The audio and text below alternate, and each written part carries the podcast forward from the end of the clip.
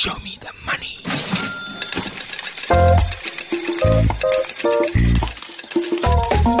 This is the MoneyWeb Be a Better Investor podcast, picking the brains of professional investors on their investment strategies, successes, and mistakes. Your host, van Niekerk. Welcome to this week's edition of the Be a Better Investor podcast. My name is Ryk van Niekerk, and in this podcast series, I speak to finance and investment professionals about their investment journeys and why they chose a career in managing other people's money. We also discuss how they manage their own money, and the idea is to find a few nuggets of wisdom to assist amateur retail investors in becoming better investors. My guest today is Hywel George. He's the Director of Investments at Old Mutual. He has been in the asset management business for 35 years. He started as a fund manager at Mercury Asset Management in the late 1980s. He then headed offshore and had stints at Goldman Sachs, Morgan Stanley, and Public Equity. He returned to South Africa in 2009 and joined Integral Asset Management before moving to Old Mutual in 2013. Hywel, thank you so much for your time today. Give us a bit of background about yourself. Where did you grow up and when were you first exposed to the investment world? Thanks for having me on and good to chat. Yeah, so I was born in 1967 in a place called Swansea in South Wales, very far away from any kind of stock exchange. And at about the age of 13, I became somewhat fascinated by the world my father was in, which was actually a sales director of British Steel, selling steel to clients. But the whole area of business fascinated me. And so I went on to study economics at Bristol University, 85 to 88. Loved that. And then kind of thought about, you know, how you could kind of parlay that knowledge, I guess, on economics and how the world might work into to make money out of it. I guess for me and for clients. The name for that career was turned out to be fund management. And once I'd found out the name and, and who to apply to, I applied and, and kind of got into the, the fund management or money management game. So it started actually not by chance, but things had to happen for you to enter this industry. You didn't just know when you were still at school that, you know, I want to be in the investment world. No, in very early days in those days for the industry as well, quite honestly. So in terms of finding what this thing was called, where you took whatever knowledge you had and kind of made it into a money making enterprise. The name for it was quite early in terms of being fund management because then it was merchant banking, there was kind of sell side research, and then I say fund management. So it took a while to find it, but I kind of knew in my heart what I wanted to do. And then I applied to 50 firms, 50, got interviews with three of them, and got one job offer. So you have to have some degree of perseverance because I got refused by 47 firms. So you have to have some degree of fortitude to get into this game. It's hard to get into. It's harder today than then, I will also say. You have to want to do it to be, I think, in any way successful. What was your very first investment? Gosh, there's a question. I'm going to say that it was a very small oil company called Tullow Oil, T U L L O W Oil. It's actually since become, I must say, very successful. This was 35 years ago. It was a small exploration production company with um, fields in Africa, and it was just kind of exotic and small and with a lot of upside. And, and I'm happy to say it did go up. So I got kind of lucky in that way quite early on. I think Tullow is still around and they developed significant oil fields, I think, in Nigeria, if, if my memory serves me right. Let's start about your investment journey. How did you formulate an investment strategy? And uh, especially in the early days, how did you go about building a portfolio? To set off on your wealth creation journey. And I'm talking about your personal capacity, not as an, a professional investor where you manage other people's money for their retirement. Yeah, so I mean, it's all informed, I think, in that sense, from one's professional experience because you, you are learning how to manage money for clients and therefore for yourself. And when I joined Mercury Asset Management, they were running about $10 billion at the time. It then grew over the next 10 years to run $100 billion. It was very successful, very little to do with me, but I was on the bus. And it was very much learning on the job. There was very little training in those days. I mean, these days people do CFAs and such like, lots of courses, and it's great. But it was learning by osmosis, you know, on the desk, listening to how other people did it, learning how to construct a diversified portfolio sensibly across sectors and across names, across risk profiles. I was running UK equity portfolios at the time. I mean, they were growing so fast that within 18 months, I was given about half a billion dollars to run in UK equities and just told to get on with it. It was a little bit extraordinary because I was very young, but you learn very quickly from your mistakes in that environment and you got very close to the market. And a feel for the market, I think, is so important, you know, and aligned to the passion for the markets. You know, that's what sees you through and, and hopefully gives you some degree of success. So it was on the job, learning from some amazing investment professionals, you know, the core principles. I'm looking at a graph of the S&P 500 and it seems like that period was actually not a bad one. We saw significant, you know, growth in stock markets. Do you think it was easier to make money in equity markets specifically compared to today? It was a great time for the market. 1988 through 1999 was, was an amazing time for the stock market and, and, and it did very well. So that definitely helps one's kind of success quotient. I mean, however, we were paid to outperform the market, not just be in it. So we did have to generate, you know, alpha compared to the market. So in that sense, the, the job was very similar to today. I would say it was easier then because it, the markets were much more inefficient. So institutional investors would have been, gee, about 15% of the stock market at that point. So professionals, 15, a lot of retail investors. And today, institutional investors or professional investors would be more like 85% of the market. So, you know, fewer professionals around, more inefficiencies, smaller cap names were kind of favored and you could invest sensibly in those, which by their nature are generally more inefficient. Less kind of sell side broker coverage of those names. So the inefficiencies were bigger and there was less competition for success. So I will confess it was easier then than it is today. The world has changed, but has the way professional investors value companies changed? Because currently there is a lot of focus on top down or bottom up type of analyses, really, really going through financial statements with a magnifying glass. And then still, professional investors on average get four out of 10 investments wrong. That's a bit of an interesting, I don't know if it's a dilemma, but it shows you how difficult it actually is to make money and decent money on the markets today. Yes, it's extraordinarily difficult. And as professional fundamental investors, I mean, the core principles haven't changed in terms of how you would go about assessing a company and its prospects and how to value that company. We can get into that if you'd like to. But the core principles are the same. In terms of the kind of ways of outperforming the market, those have kind of multiplied. So the market now can tend to be dominated by trends and momentum. And that's partly because there are so many quantitative, not fundamental investors. And quant investors tend to follow trends. So the money flows into things which are being currently successful and therefore they become more successful. And you tend to get, therefore, extremes of valuation. So companies can become more expensive than they would have done in, I guess, my day 30 years ago, in the early days. And therefore, your means of outperforming the market are, are multiplied. So you can be a fundamental investor in a great company, which is cheap, and it could remain cheap for years on end because the inefficiencies are elsewhere in momentum trading investing. So quant has become a much bigger thing, and machines have become a bigger thing, high frequency trading become a bigger thing. So you may be right, but in terms of outperforming the market, you can be wrong for a very long time. So it's very tricky today. Do you think AI or artificial intelligence will change the investment industry, especially from the perspective of retail investors? Yes, and that's happening already. And, you know, AI is a continuum. I've talked about machines and quantitative investing.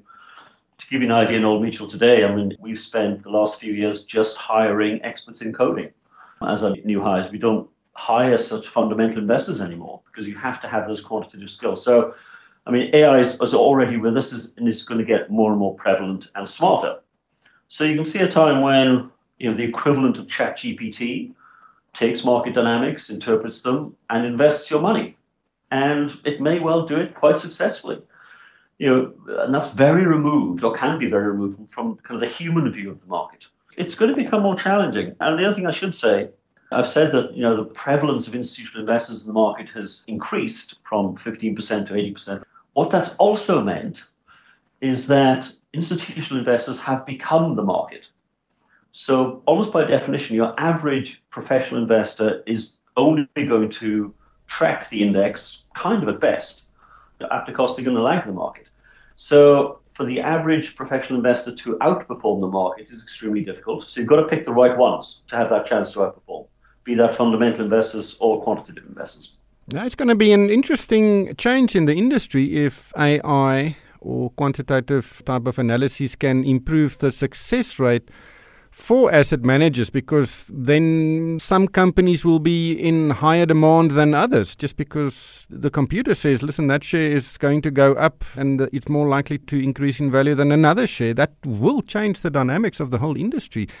Are you concerned about that? Yeah, I mean, as I said, it is already, and I would be concerned about that. And in this sense, success breeds success because the more machines buy something because it's going up, the more it's going to go up, and therefore the more the machines buy the thing which is going up. So at some point, you're going to get such an extreme evaluation. I mean, take a stock like Nvidia right now. They make the graphics processing units, the GPU chips, which power AI. They're dominant in that market. They used to be dominant in the gaming, these gaming chips. Now they're used for AI. They're dominant in that market. Fantastic company, wonderful story. AI is a wonderful story. Nvidia is a great company. But Nvidia trades on 230 times price earnings ratio. So 230 times PE. I mean, the market trades on 20 times. So that's an extreme evaluation right now. And that's partly because the machine's been chasing it, because it's the latest trend. So at some point, you know, the elastic snaps back and kind of the fundamental guys have their moment in the sun again. We digress a bit. I want to take you back to retail investing let's talk about your portfolio. Do you have a discretionary personal portfolio, maybe in addition to a pension fund, etc., or formal retirement type of savings, which you run on the side? Do you have one? Yes, I would say various pots. Certainly, a core one would be one's pension fund, which is obviously very important. And then alongside that, I would have my personal investing pot, which is related to what I do as a job, which is you know vested, unvested holdings and stock. And then thirdly, the one you'd be referring to would be a more discretionary savings pool, which I invest on a personal basis in various, hopefully interesting smaller companies and some macro calls, and we can happily get into that if you'd like to. Yes, I would like to talk about those smaller companies you refer to. Tell us about that discretionary portfolio. What is your thinking? What is your strategy behind it? Firstly, the disclaimer, which is that for everyone, I'm going to say everyone, the most sensible way to invest is in a well diversified, what we'd call a balanced or multi asset portfolio, ideally run by a professional firm of some kind. So, a sensible mix of equities, bonds, cash, and other. Hold that for the long term, you're always going to be fine. Okay, that's the absolute bedrock of what we're talking about. So, in terms of my particular, what I call a side pocket of investment, outside of that, if you want to have a little bit of can I call it fun in the markets and interest in the markets. Currently, I am very much in actually the, the, more the value camp than the tech camp. And the smaller names I would have would be in the commodities area of the market, be it gold, which I think will continue to do well, or the gold miners, or silver, which again I think will do well, and things like uranium or rare earths, which given the green economy and given the move to nuclear power, Uranium, I think, will do well, and that's in short supply right now. And rare earths, I think, will continue to do well because they do power the green economy, and that's kind of a longer term, kind of commodity based view. Because I think the world is short of commodities, and we may be in for a kind of a super cycle in the commodities area and precious metals. Platinum and platinum group metals, that is uh, absent from your list? Yeah, I haven't really got, gone in. I know it's a very popular South African uh, sector, and, and, that's totally fine. It hasn't been a focus of mine. I prefer the slightly more, can I say, esoteric? I mean, I think uranium is a very good story, so that's kind of a position of mine.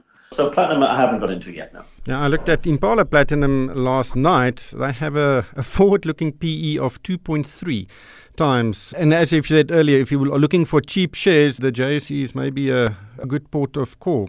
What would your advice be to young investors? I'm talking here about a typical 23-year-old professional individual who wants to enter the market. They want to have fun, as you've said it, you know, in addition to formal retirement savings. What would your advice be to them, and what pitfalls do you think they need to avoid? There's combinations here. I mean, firstly, you have to have a interest in and a passion for stock markets or bond markets.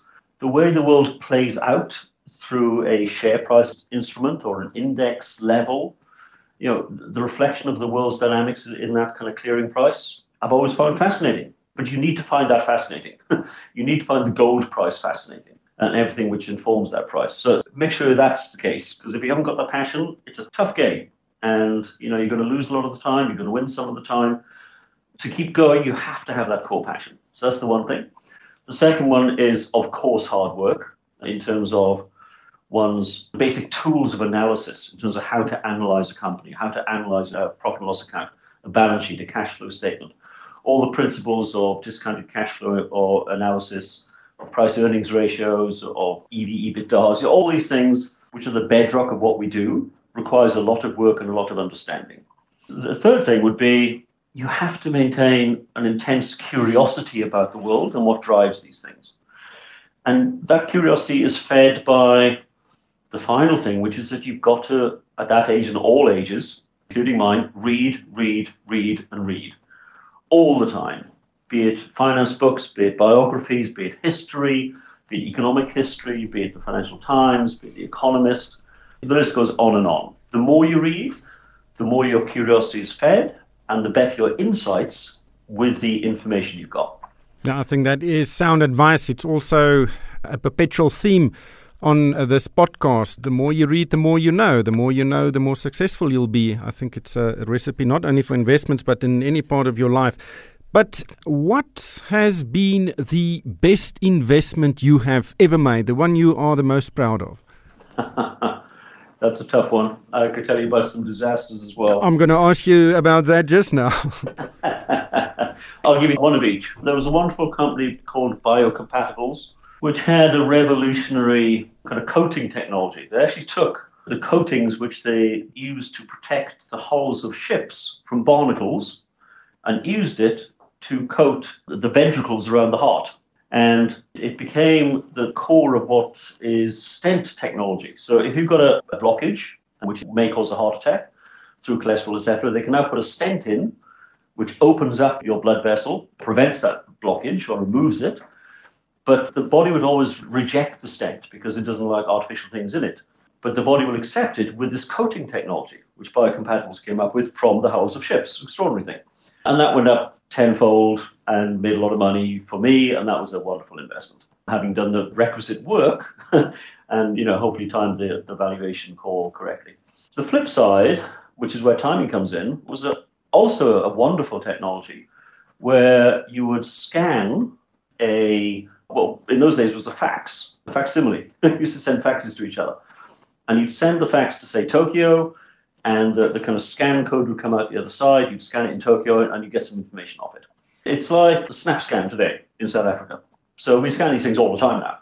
Uh, this thing was a complete failure because it was way too early. this was kind of 1995, and no one knew how to use it because they didn't have mobile phones, and it was a fax machine. So the technology was phenomenal, but it was a decade too early. So that one promptly went to zero. so you lost all your money. So you've got to get your timing right. When you see an amazing thing, the timing's got to be there as well. It's just too early. Hywel thank you so much for your time and for your insights. And hopefully, there are a few people who would listen to this and listen to sound advice. Just don't go in and buy all the penny stocks and then uh, use, I think, the worst investment strategy, and that is hope to try and, you know, build a legacy. But thanks so much for your time. Pleasure. Great to talk. That was Hywel George. He's the Director of Investments at Old Mutual. Show me the money.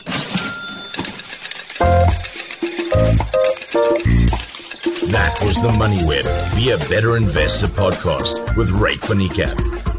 Thanks for listening. Catch up and listen to all the MoneyWeb podcasts on moneyweb.co.za or the app. MoneyWeb, your trusted source for business and investment insights.